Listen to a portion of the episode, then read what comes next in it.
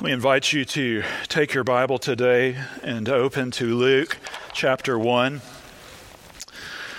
Luke chapter 1, verses 57 to 80 is our text for today.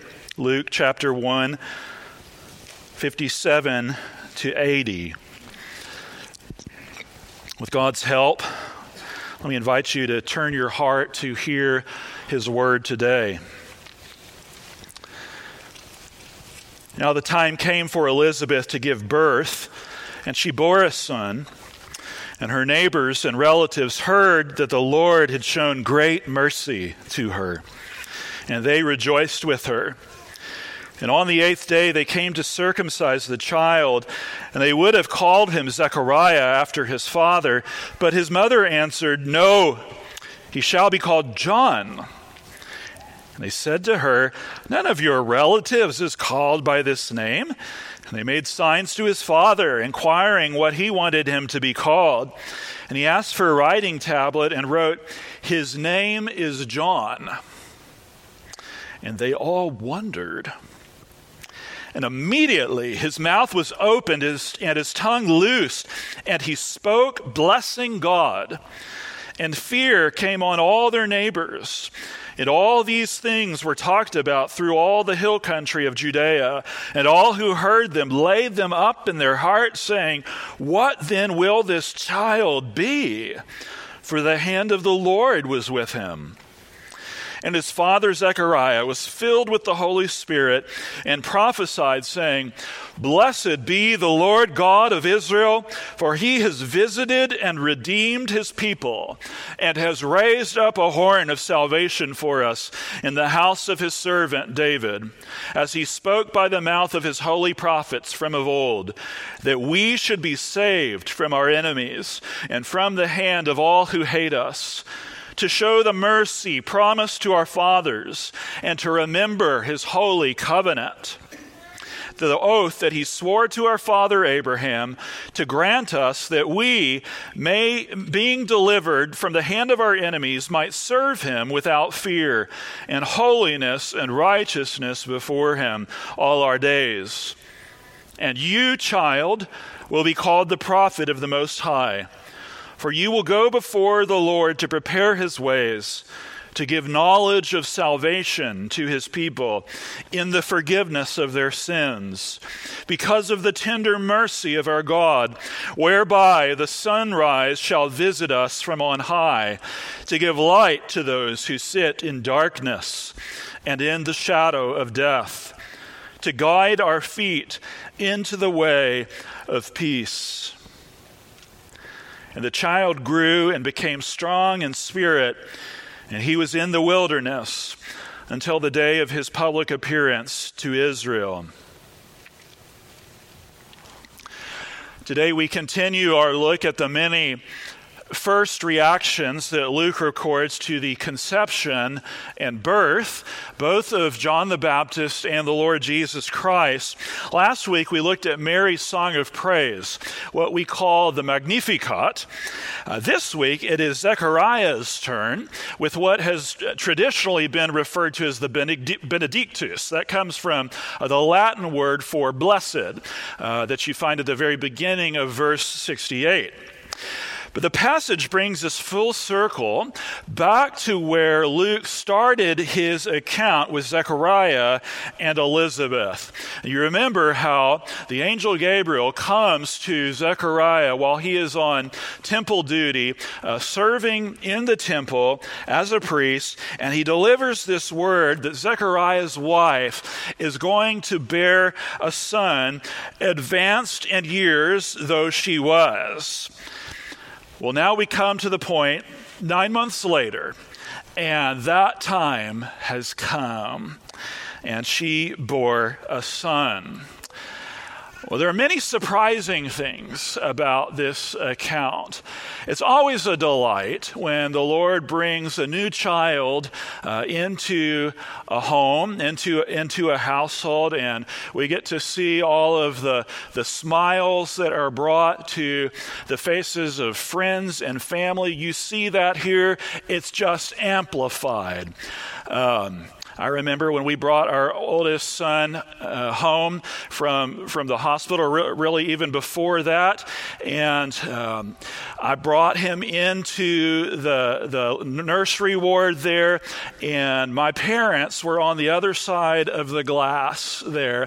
And I pulled the blanket back over uh, his little head, and there was that bright red hair, like a new copper penny.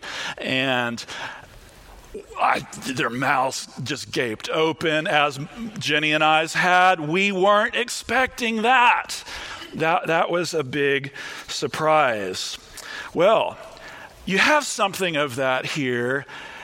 It's just amplified over and over again. Not only do you have the surprise that Zechariah and Elizabeth have a child at all, but then there's the surprise that circulates around the child's name. There's a big controversy. There's a debate over th- this issue. They're all astonished, first of all. They see, well, the Lord has shown great mercy to this couple, and family and relatives come in. God has condescended, and He's shown favor he's shown compassion to Elizabeth. And what becomes of that? You see, well, they rejoice. This great God shows great mercy to, to Elizabeth, and there is great rejoicing in turn. Already you get a little bit of a hint of, of, of fulfillment to verse 14, where the angel Gabriel says to Zechariah, You will have joy and gladness, and many will rejoice at his birth. Great mercy leads to great joy on the part of God's people. Okay, well, they come to name this child. So the, the eighth day, they go to circumcise the baby. Again, this reinforces the idea that Zechariah and Elizabeth are God fearing um, people.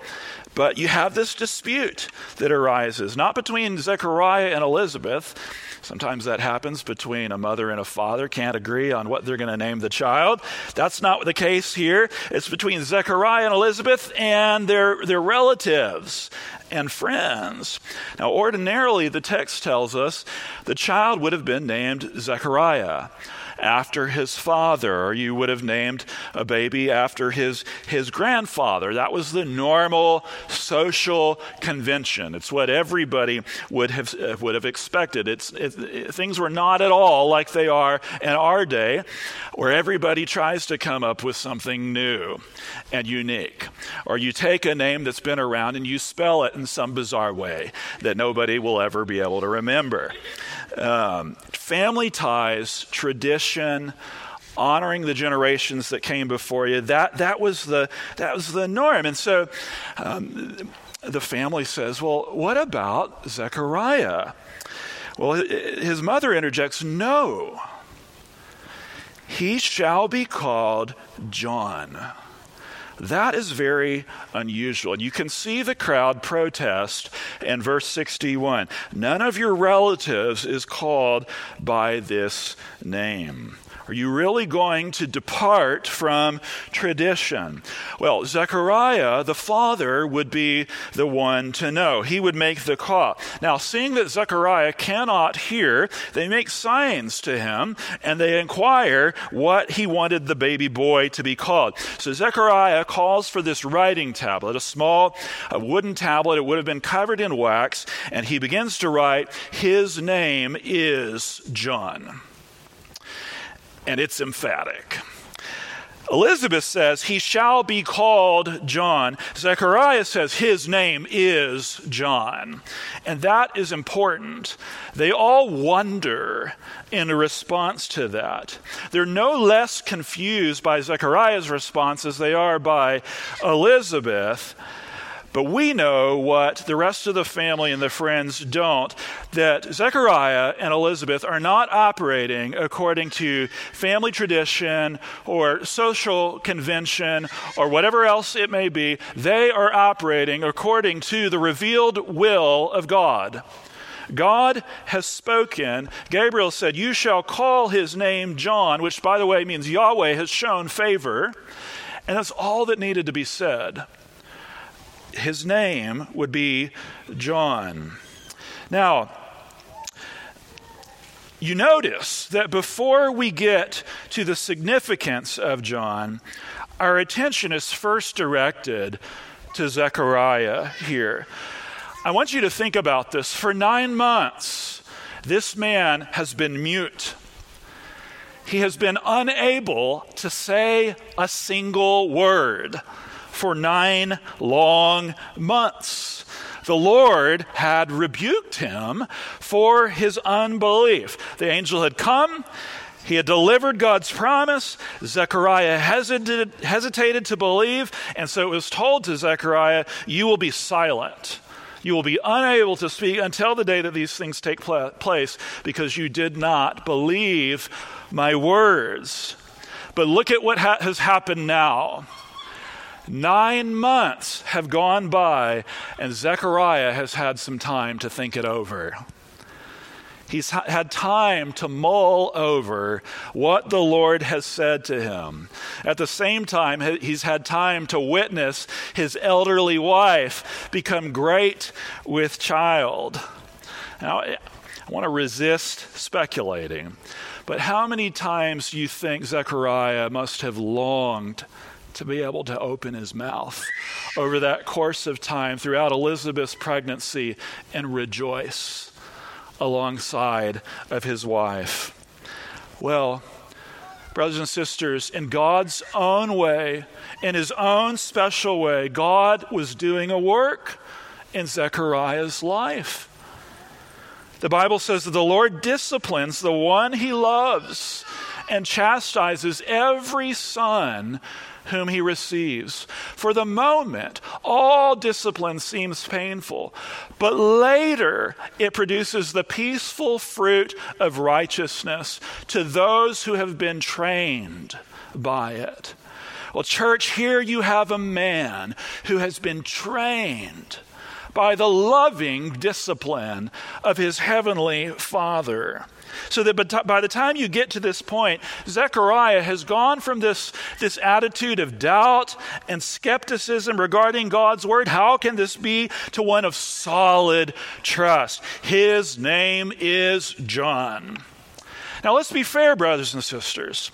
It is not as if Zechariah has gone from, from being an atheist uh, a man who is entirely unbelieving to one who, who now believes. He wasn't some sort of cynic. The Bible describes him as someone who was righteous before God, walking blamelessly in all the commandments and statutes of the Lord.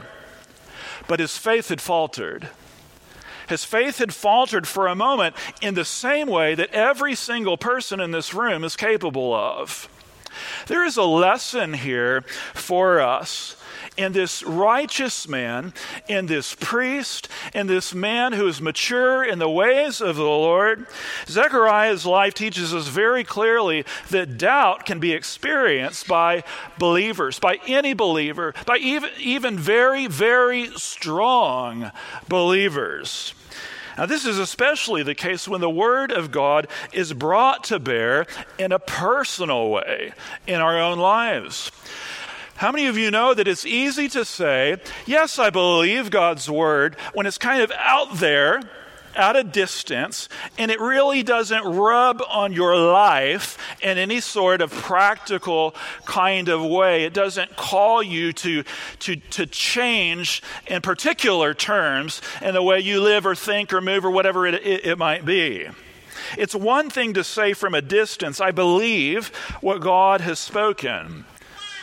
It's another thing to stand firm when it's you that His Word is staring in the face, so to speak, calling you to trust, to believe, to walk by faith. When it's your circumstances, the Word of God begins to confront, asking you, Will you believe me now?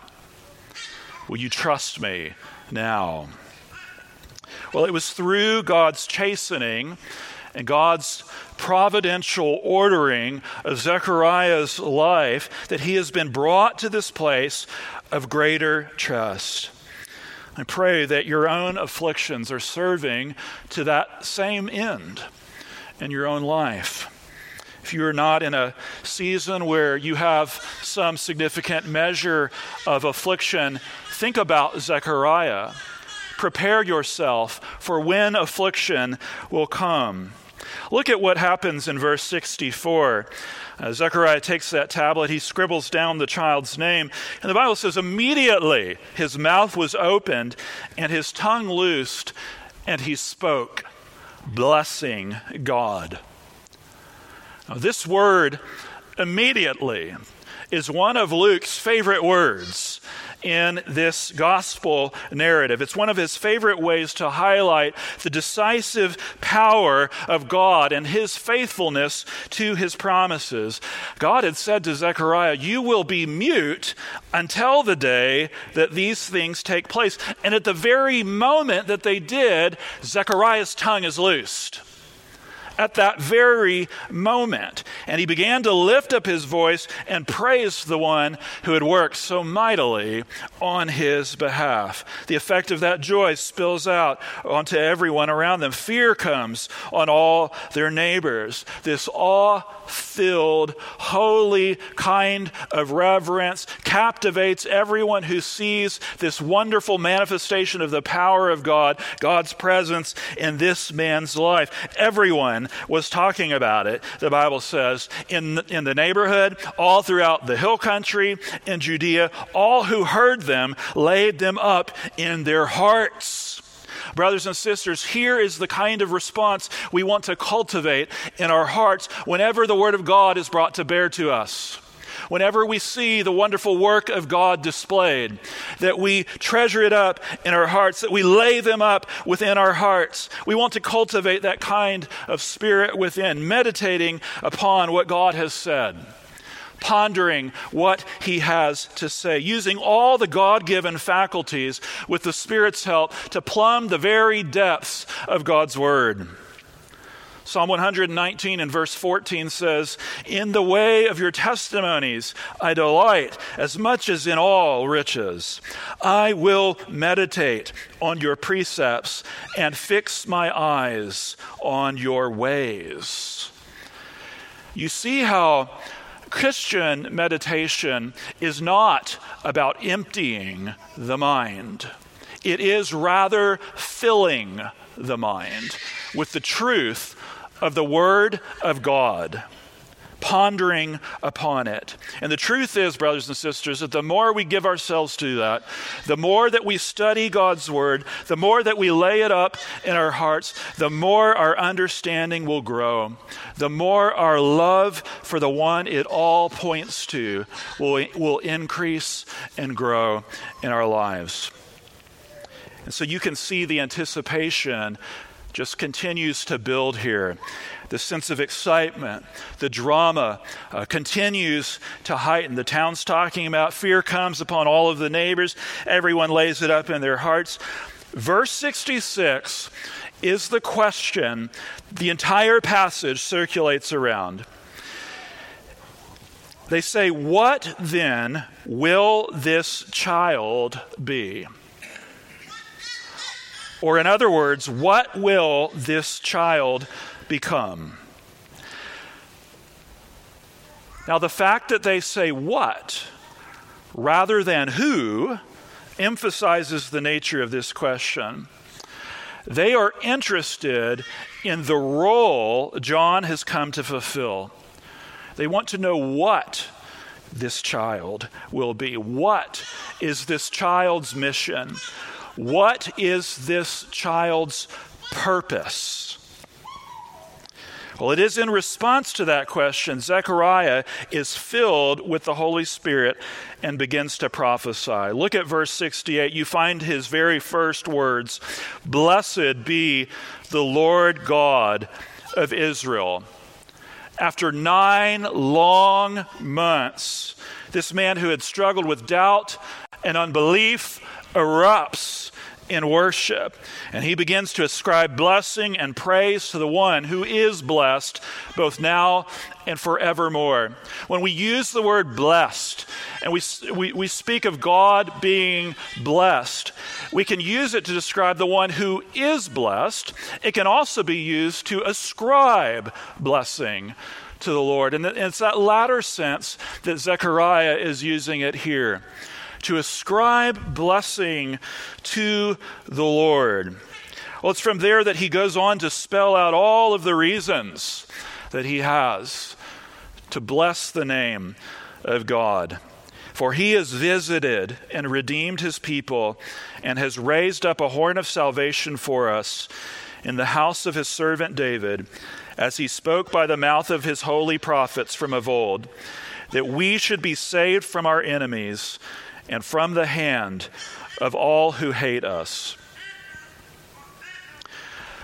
Someone said that what is so consoling about Zechariah is that he got a second chance and in the end is given the best lines. The Spirit brings these wonderful words to his lips, and Zechariah says, He has visited us. Not in the sense that God in Christ has dropped in and paid us a visit, but that He has stooped down to meet our needs. It's the very same word that Matthew uses in Matthew chapter 25, talking about the judgment, where Jesus says, I was naked and you clothed me, I was sick and you visited me.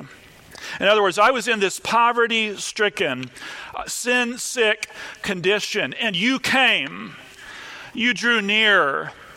You visited me. You ministered to me. You attended to my needs. That's what God in Christ has done for us. He has visited and redeemed his people. He's picking up on the language of, of the Exodus from, from, from Exodus chapter 6. The Lord said, I will bring you out from under the burdens of the Egyptians, and I will deliver you from slavery to them, and I will redeem you with an outstretched arm and with great acts of judgment. So here you have a new Exodus provided for in the incarnation. Redemption carries with it this idea of being purchased out of bondage. Now, brothers and sisters, we know what Zechariah could never have imagined at this point that the price of our redemption would be satisfied at the cost of God's only Son. In Hebrews chapter 9, the Bible says that when Christ appeared as a high priest of the good things that have come, then through the greater and more perfect tent, not made with hands, that is not of this creation, he entered once for all into the holy places, not by means of the blood of goats and calves, but by means of his own blood, thus securing an eternal redemption. In him we have redemption through his blood, the forgiveness of our trespasses according to the riches of his grace. He's redeemed us from the hand of our enemies here he says he has raised up a horn of salvation for us in the house of his servant David. Now, young people, when we talk about a horn here, we're not talking about a musical instrument.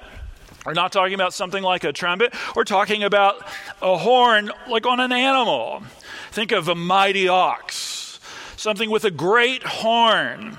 And maybe you've watched uh, one of those nature shows before, and you have two male beasts, wildebeests, or oxen, or elephants, and they're in the middle of the rut. It's mating season, and they are sparring, and they it, it is a bloody mess. And they go at it until one of them finally wanders off into the bush and dies. I will raise up a horn of salvation for my people, God says, in the house of my servant David. The Bible calls God the horn of our salvation. In Psalm 132 and verse 7, 17, the Lord says, I will make a horn to sprout for David.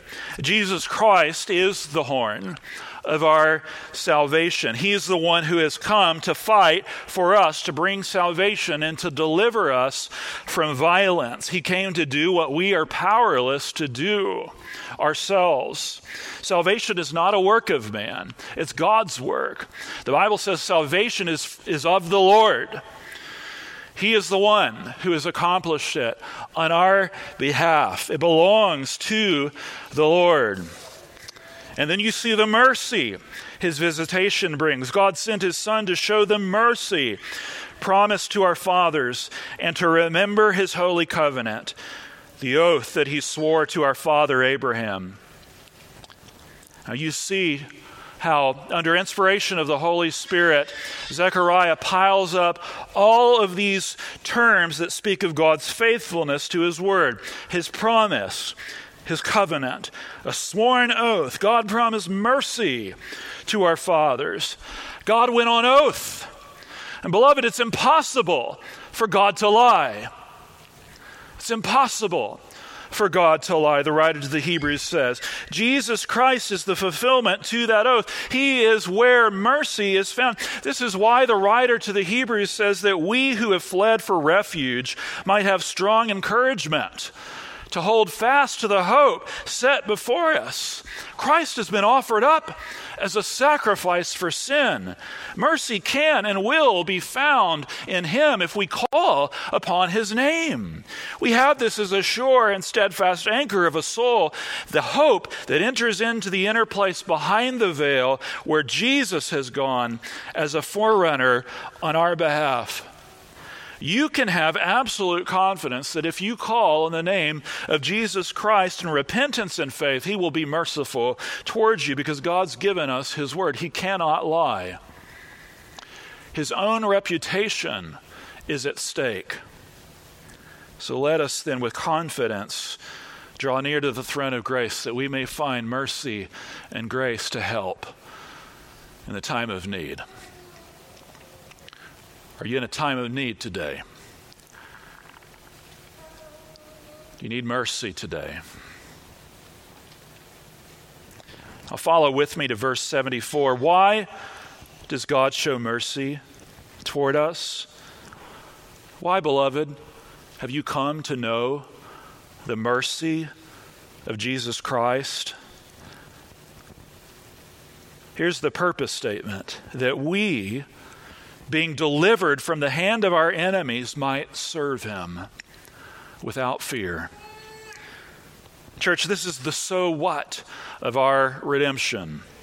So that, having been redeemed, having been saved and delivered, we might serve him without fear. Salvation is not the end of God's purpose in your life. Brothers and sisters, you have been saved to serve. Another way of, of saying it is that we have been saved from something. We have been saved from our enemies, from our sin. We have also been saved to something. We have been saved to wholehearted service, lifelong service to the Lord Most High. You know that when God sent Moses into Pharaoh to say, Let my people go, it didn't end there. He said, Let my people go that they may serve me that they may serve me. I wonder if that's how you think about the Christian life, that you have been saved to serve, saved to give your life over to the service of God. Forget about vocational ministry. You have been saved to serve. How does that shape the way you think about going about your daily life? You have been saved to serve. This is such a challenge to so many of us who have, who have been taught superficial uh, versions of the gospel that tell us, well, Jesus came to save us from hell, but it really has little to no bearing on how we live our daily lives. Church, that is a truncated gospel That is not the message of the scriptures. You have been bought with a price, therefore glorify God with your body. Your life is not your own. You have been delivered from the hand of your enemies that you might serve him, and that without fear. Why does he say that? We all know that there is a, there is a proper, appropriate, reverent fear that we are to have before the face of the living God. The Bible enjoins this on every believer. The fear of the Lord is the beginning of wisdom. Serve the Lord with fear, Psalm 2 says. And then there's the other half of that verse rejoice with trembling. Luke's emphasis seems to be on this aspect of our relationship with God that to know the mercy of God so richly poured out upon our lives is to know a happy freedom in His presence. It is to be relieved of that kind of quaking, servile, cringing sense of fear, the kind that ought to actually accompany every unbeliever who is under the wrath of God. We are to know that the ground of our relationship is not what we do, fearful service, but mercy, love, the kindness of Christ.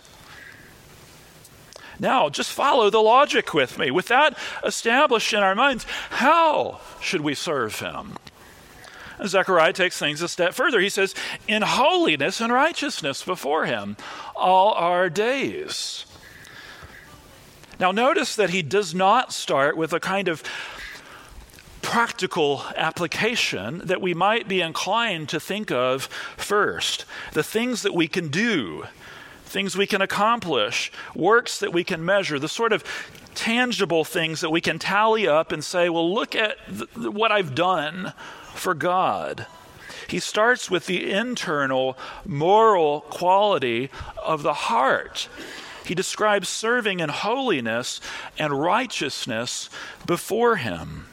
And those last two words, before Him, are, are packed with significance. Living in holiness, in righteousness before Him. The reformers talked about living coram deo, before the face of God which is to say that we live with a conscious awareness of the presence of God in everything that we do. Whatever it is we find ourselves doing, whatever our hand finds to do, we do unto Him with the Lord as our audience, with His smile, His approbation as our chief concern, our chief delight, our chief aim in life. If we get that straight, if, if we get that sorted out in our mind, the, the so called practical means of service that we are kind of given to, to thinking of will naturally follow. We'll, we'll discharge our calling as parents or children or singles or church members or citizens or employees or whatever else it is in a way that is pleasing before the face of God. But it starts with living in holiness, in righteousness living in a way that reflects our, our condition and our status as objects of God's mercy. Romans 12, 1 and 2. Therefore, I urge you, brothers and sisters, by the mercies of God, to present your bodies as a living and holy sacrifice, acceptable to God, which is your spiritual service of worship. We have been saved to serve. I don't know if you have noticed, but we haven't said much at all about John. It's not until you get to verse 76 that Zechariah actually turns his attention to his son, the ministry of his child. He's so taken up with the glory of the Messiah. Now he says of John, You, child, will be called the prophet of the Most High, for you will go before the Lord to prepare his ways. John comes to herald the coming of the Lord. He has this preparatory ministry to make ready the way of the Lord. Now, how does John do that? How does he prepare the way for Jesus? The Bible says that he comes to give knowledge of salvation to his people in the forgiveness of their sins. So there is a particular message John the Baptist comes to proclaim, which is to point people to the promised Messiah who comes to address the greatest need of humanity the forgiveness of our sins. He heralds Christ, the one who is going to soon be exalted as, at, at God's right hand as leader and Savior to give forgiveness of sins to Israel.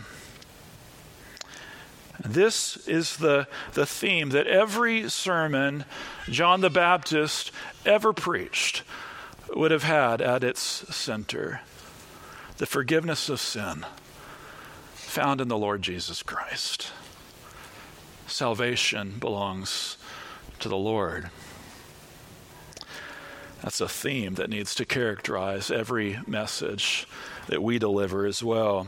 Brothers and sisters, just lest we miss the obvious, notice that we have as John's audience in verse 77 God's own people, Israel that they need to hear about the forgiveness of sin. They too need to embrace the promised Messiah found in the Lord Jesus Christ.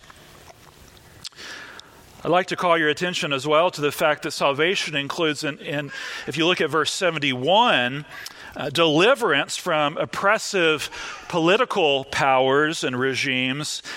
And then you look at verse 77, and you see salvation from the offense of our personal transgressions against a holy God. And we know that that's not going to come about in a way that Israel exp- expects. Luke holds off on, on unpacking the details of that for now, that Christ is going to come once to bring salvation to the world. He's going to come and atone for sin on the cross, and then he will come a second time uh, to judge the living and the dead. But it's not one or the other.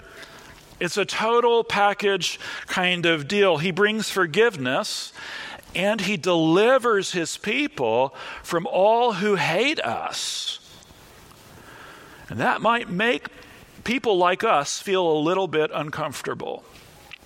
It might make people like us sitting in our comfortable chairs in an air conditioned room in padded pews, those who have little to no worry about persecution or government intrusion feel a little bit uncomfortable.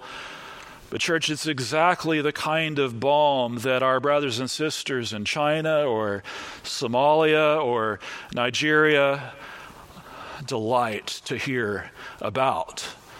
That Christ will deliver them from all who hate them their guilt taken away, and the hope that in the kingdom of God we shall beat our swords into plowshares and our spears into pruning hooks. Nation shall not lift up sword against nation, neither shall they learn war any more, but they shall sit every man under his vine and under his fig tree, and no one shall make them afraid. Thanks be to God. Thanks be to God. Well, dear ones, I wonder if you have tasted a bit of what John has outlined in this hymn the forgiveness of sins, the mercy of Jesus Christ, this happy rest, everlasting hope. If you know even half of what he's saying here, you have to at times be finding yourself saying to yourself, How can this possibly be? Look at what he says in verse 78. Look at what he grounds things in. He says that this is all because of the tender mercy of our God. The word tender literally means bowels. He gets at this idea of the deep seated nature of the affection and the compassion that God has for his children, the tender mercy of our God. Thomas Hooker was one of the English Puritans. When he was about to die, one of his visitors came uh, trying to offer some consolation, and he said to, to Hooker, he said, Sir, you are going to receive the reward of your labor. Hooker said, Brother, I am going to receive mercy. I'm going to receive mercy. Zechariah says that it's because of the tender mercy of our God, sunrise shall visit from on high. Uh, this glorious image of a dawn breaking forth, giving light to those who sit in darkness and in the shadow of death. Just pause there. What is he trying to communicate? What do we mean by sitting in darkness? What is the shadow of death? It is this ominous, looming, threatening reality every sinful man is faced with. The shadow of death is hanging over everyone who has not believed on the Lord Jesus Christ. We are born in a lost and gloomy condition without God and without hope in the world. A young man, however bright his future, however young and strong he is, sits under the shadow of death. We all do. But Christ has come to give light to those who sit in darkness and in the shadow of death. In him, the people who walked in darkness have seen a great light. Those who dwelt in a land of deep darkness, on them has light shone. The Sun of Righteousness has risen with healing in its wings. Jesus is the light of the world. Whoever follows him will not walk in darkness, but will have the light of life. Look at how Zechariah puts it in verse 79. What does that light bring to our lives? Guidance. Guidance specifically into the way of peace. Uh, church, when we, when we talk about peace here, we're not talking about some kind of warm, gauzy feeling. We're talking about peace with God, real reconciliation with the Father, peace with our Heavenly Father through the Lord Jesus Christ. And so John has already faded into the background and it's the light of the glory of the gospel of God in the face of Jesus Christ that takes center stage. This is something that John is going to be uh, perfectly happy about uh, when the time comes he came as a witness to bear witness about the light that all might believe through him. He was not the light, but came to bear witness about the light. Until then, the text says the child grew and became strong in spirit, and he was in the wilderness until the day of his public appearance to Israel. Before John can go about this preparatory ministry, he too must first be prepared himself. Beloved, I would ask you Does your heart sing for joy like Zechariah's at what the Lord has done in Christ? Do you love Jesus for redeeming you, for coming, for forgiving you your sin? Do you long to serve him in holiness and in righteousness all the days of your life? Let's ask for his help in this together.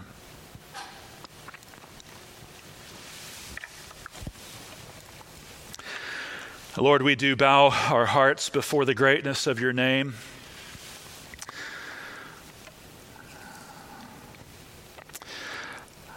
Lord, we bless your name with Zechariah and thank you for visiting and redeeming us. God, we thank you for raising up a horn of salvation for us. God, we know that it is in Christ that the bowels of your mercy have been most clearly displayed toward lost humanity, that it's in Him we find our, our deepest needs addressed, that it's in Him all of our wants are truly provided for, that all of our longings are fulfilled. And so we give you glory. We thank you that the day spring on high has risen to shine upon us. The glory of the Lord has appeared. Lord, we thank you that in Jesus the light shines in the darkness, and the darkness has not overcome it. Many of us have on our minds those who sit in darkness, and we pray that you would be merciful to them. God, we pray that on them your light would shine. God, that they would be transferred to the kingdom of your beloved Son. I thank you for opening our eyes. Lord, thank you for turning us from darkness to light and from the power of Satan to God.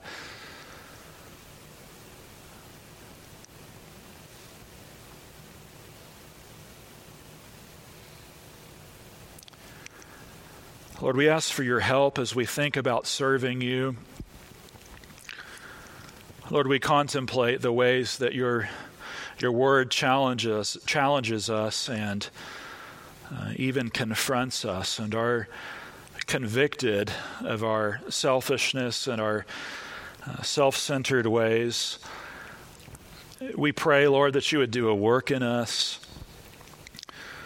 Lord, that this truth of being rescued from our sin and being saved in order that we might serve you would f- flood our way of thinking and uh, shape our lives, uh, would inform the, the kinds of things we give ourselves to. Lord, our desire is that your glorious grace would be praised in the world. God, I pray that, like Zechariah, like John the Baptist, the good news of Jesus Christ salvation from sin would ever be on our lips. We ask this in Jesus' name. Amen.